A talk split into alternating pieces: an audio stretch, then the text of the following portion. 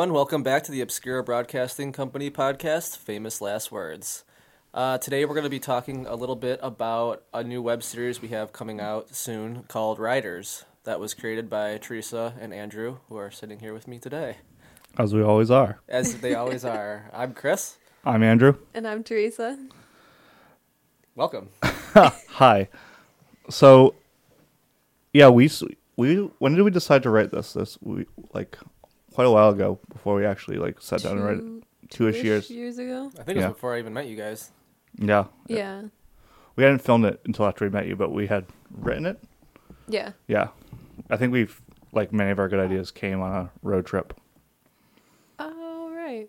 Yeah. So, for those of you who don't know or may not have seen it yet, Riders is essentially about an Uber driver, but the company's called Riders. Uh, and then he he has to deal with difficult and eccentric riders and also difficult and eccentric people in his life who aren't riders. It could have easily been called difficult and eccentric. uh, But Riders are so much more catchy. yeah, yeah, difficult and eccentric. It's not a Noah Baumbach movie. So, how did you guys come up with the idea for this series? I pointed at you. I don't remember.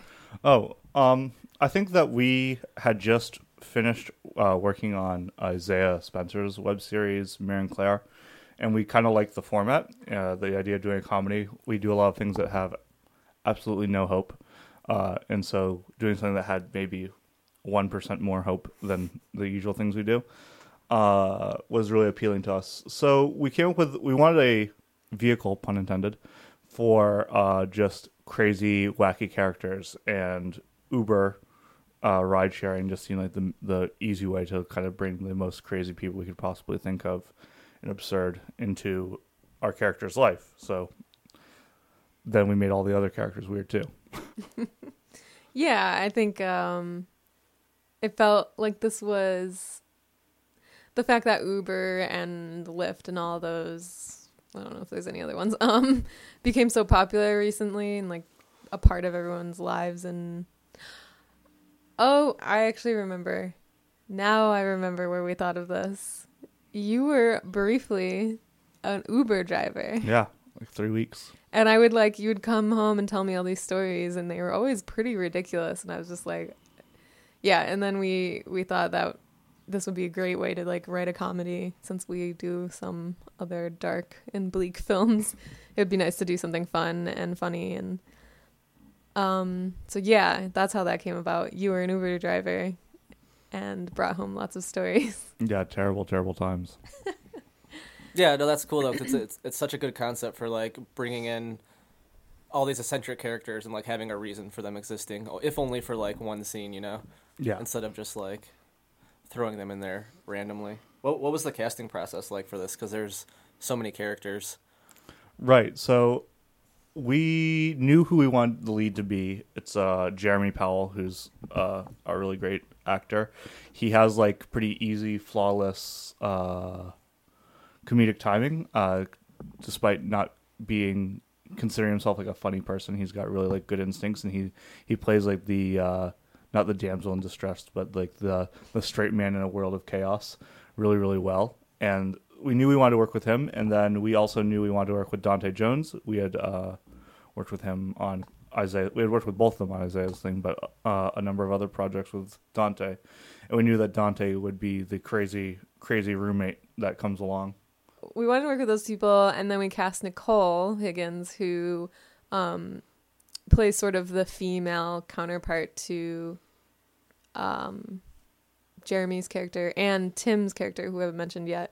Um tim and jeremy kind of play like best friends but tim's character is pretty ridiculous. Um and yeah so the, it would be like the three main people that we cast and then we wanted to uh, we wanted to have uh, we we've written a female lead and uh, we didn't really know anyone who kind of fit the the personality we were looking for and Nicole recommended a longtime friend of yours and uh, longtime friend of Nicole's or medium length friend of Nicole's Kim Kim Trombley who uh, had not had much acting experience before this but really did a good job um, and then to play his ex-wife, we decided to go with like a Rebecca theme, in that she's never really seen. She's just kind of her presence is all all encompassing and scary.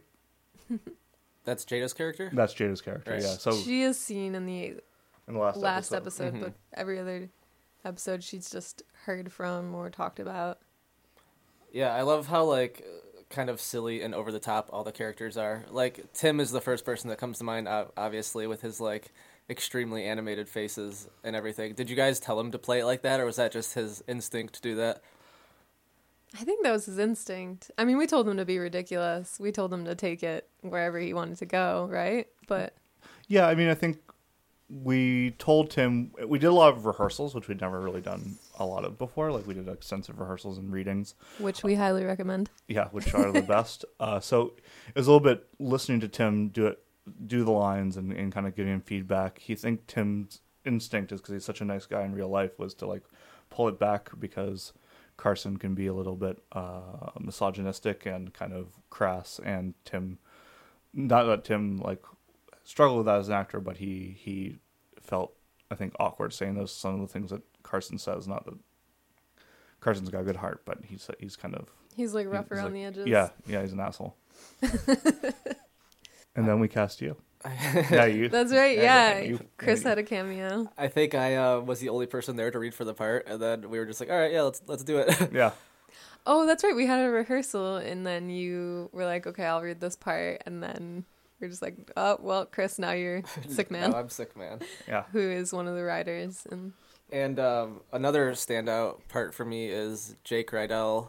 He's really funny in this, and uh, the guy who plays his brother, right? Uh, ben Blasing. yeah, they're both really really funny in the episode they're in. How did how'd you guys find them?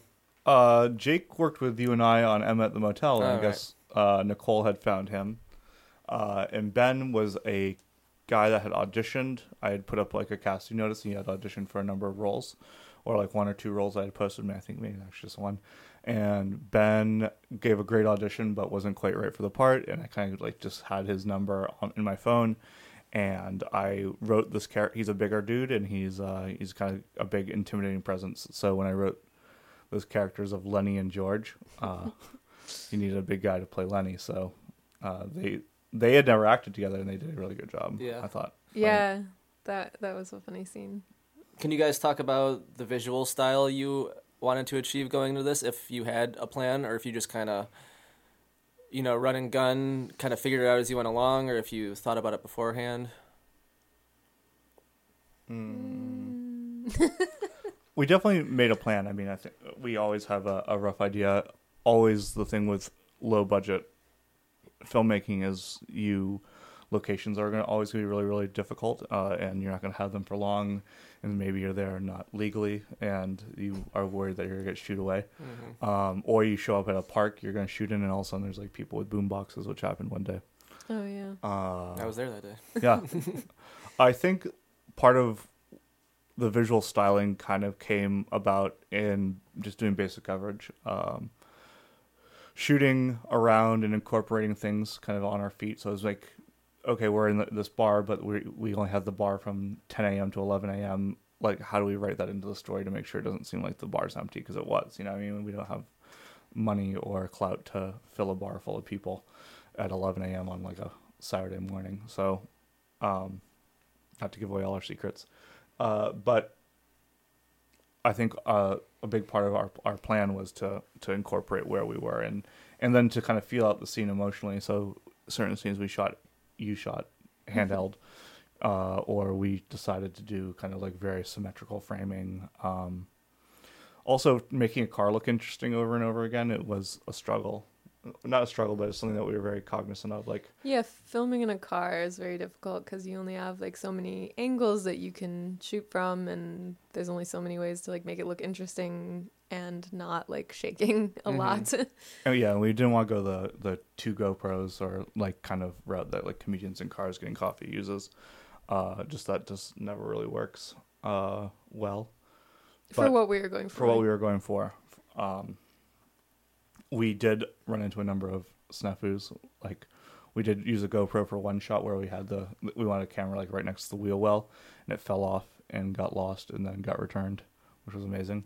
Uh, that guy, wherever you are, thank you. And the entire thing is recorded on the GoPro, so it's like an hour, and you like see the person like pick it up, and his wife are like, "Oh my god, what? This just like fell off the car. What do we do with this?" How did he know it was yours? No, they just brought it into Atwater. So they were Oh. filming Hmm. down the street, uh, and they uh, brought it into the bar next door, and then it's like, "Huh, there's our there's Nice. our GoPro." Uh, there was one particular episode that uh, you talked about visual style, and maybe this is the part we use.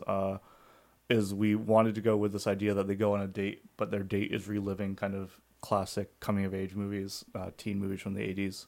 So we did a nod to well, this one's not from the '80s, but Moonrise Kingdom, uh, Ferris Bueller's Day Off, Say Anything, Frances Ha, also not from the '80s, um, Breakfast Club. Breakfast Club. Yeah, to, to kind of give this idea of using uh, older reference, a reference of antiquated time, to be like, okay, I recognize that this is like Breakfast Club, to use that the emotional weight to kind of like set it up. It's kind of like using visual reference to to not necessarily make up for bad storytelling, but to be like, oh, I know where they were in the story when this happened in this movie, so I know where they are in, in our story emotionally. Right. And it was like a way to show a date, like a fun date in a in a different uh, way than I don't know cuz like if you if you filmed an actual date it would might be kind of boring.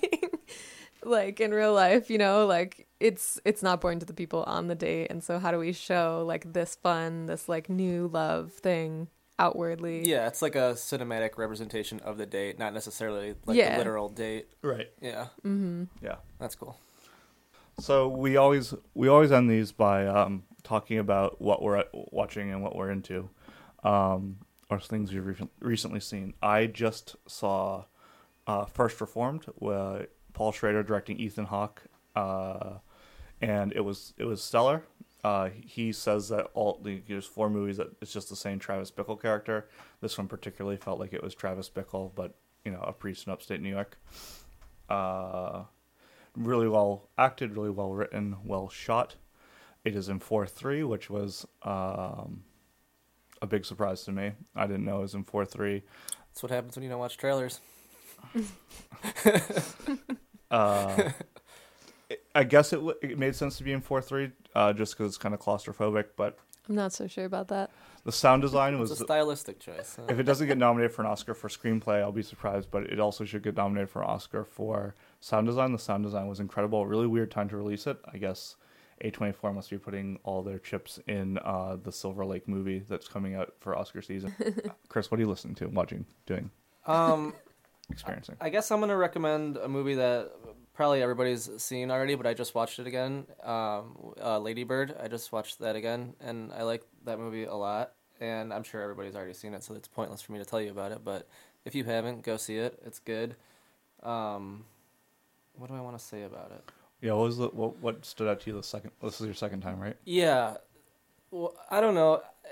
the The whole movie is is kind of you're like trapped in this like emotional nostalgia that Greta Gerwig places you in, in like her hometown of Sacramento, and like not not her childhood, but from what I hear, it's a personal movie to her. So the whole thing is kind of like you're like in this like sentimental like memory, but um the writing is just really good. I think there's a lot of one-liners that are really funny that I noticed the second time around that didn't necessarily click as quick the first time. Yeah, it's just an overall good film. I think check it out if you haven't. Yeah. um, I'm going to talk about the movie Frank, which we just rewatched. I just rewatched that like a couple weeks ago too. Yeah, we watched it the other night. Um, and I love that movie because it's it's funny, but it's also a little dark Mhm. and a little sad, and just really quirky. And I do think like. I do wonder how much of that film seeped into our stylistic writing of Riders because I think they have similar like eccentric characters and obviously like a completely different subject matter but um a similar sense of humor i like to think so i i just enjoy that kind of sense of humor and um if you haven't seen it it's really good it has michael fassbender but you'd never know it because he's wearing a giant plastic head the entire film. Uh, well, it He's on says his name on the. The scene, yeah, the like I think it's the last scene though when he shows up to the bar without the head and he sings that song. It's just like Mhm. heartbreaking. Now that's a spoiler. Yeah, that's alert. a Yeah. spoiler, Well, I mean, yeah. come on. Movie came out in 2014. Yeah, Nice. we could we could spoil it all we want. But yeah, it is a, a heartbreaking scene at the end. Yeah. It's a sweet movie, but there's a my uh my friend uh my friends Mona and Randy have a a scale of movies they they rate uh and the movies go it's a 1 to 3 scale and the the scale is 1 you should not pay to see this movie. There's no negative on the scale. They're they're from the midwest. Uh one there is no there's there's you should not pay for the movie. The you, you can go you should see it but you don't need, shouldn't pay for it. You should pay some money to see it is a, is a 2 and a three is a movie that is extremely watchable and you should pay to see it. And Frank, for me, is one of those extremely watchable movies that it's you can throw it on any time and it kind of just be on the background, and it's easy to like tune in and tune out. For that matter, most action movies are threes on that scale. yeah. no, it's a really funny movie. It I is, love yeah. it. yeah, Alright. so I think that's it. There you have it. This has been famous last words. Uh, please, if you want to see anything we talked about today, check out our YouTube page, which has our uh, our notes from this week. Anything we made mistakes on, uh, made reference to, will be there. Uh, so smash that like button, uh, like that smash button, Subscribe. subscribe, and we will see you next week. I'm Andrew, I'm Chris. I'm Teresa. and we still don't know how to sign off. Signing Smash off. that subscribe button.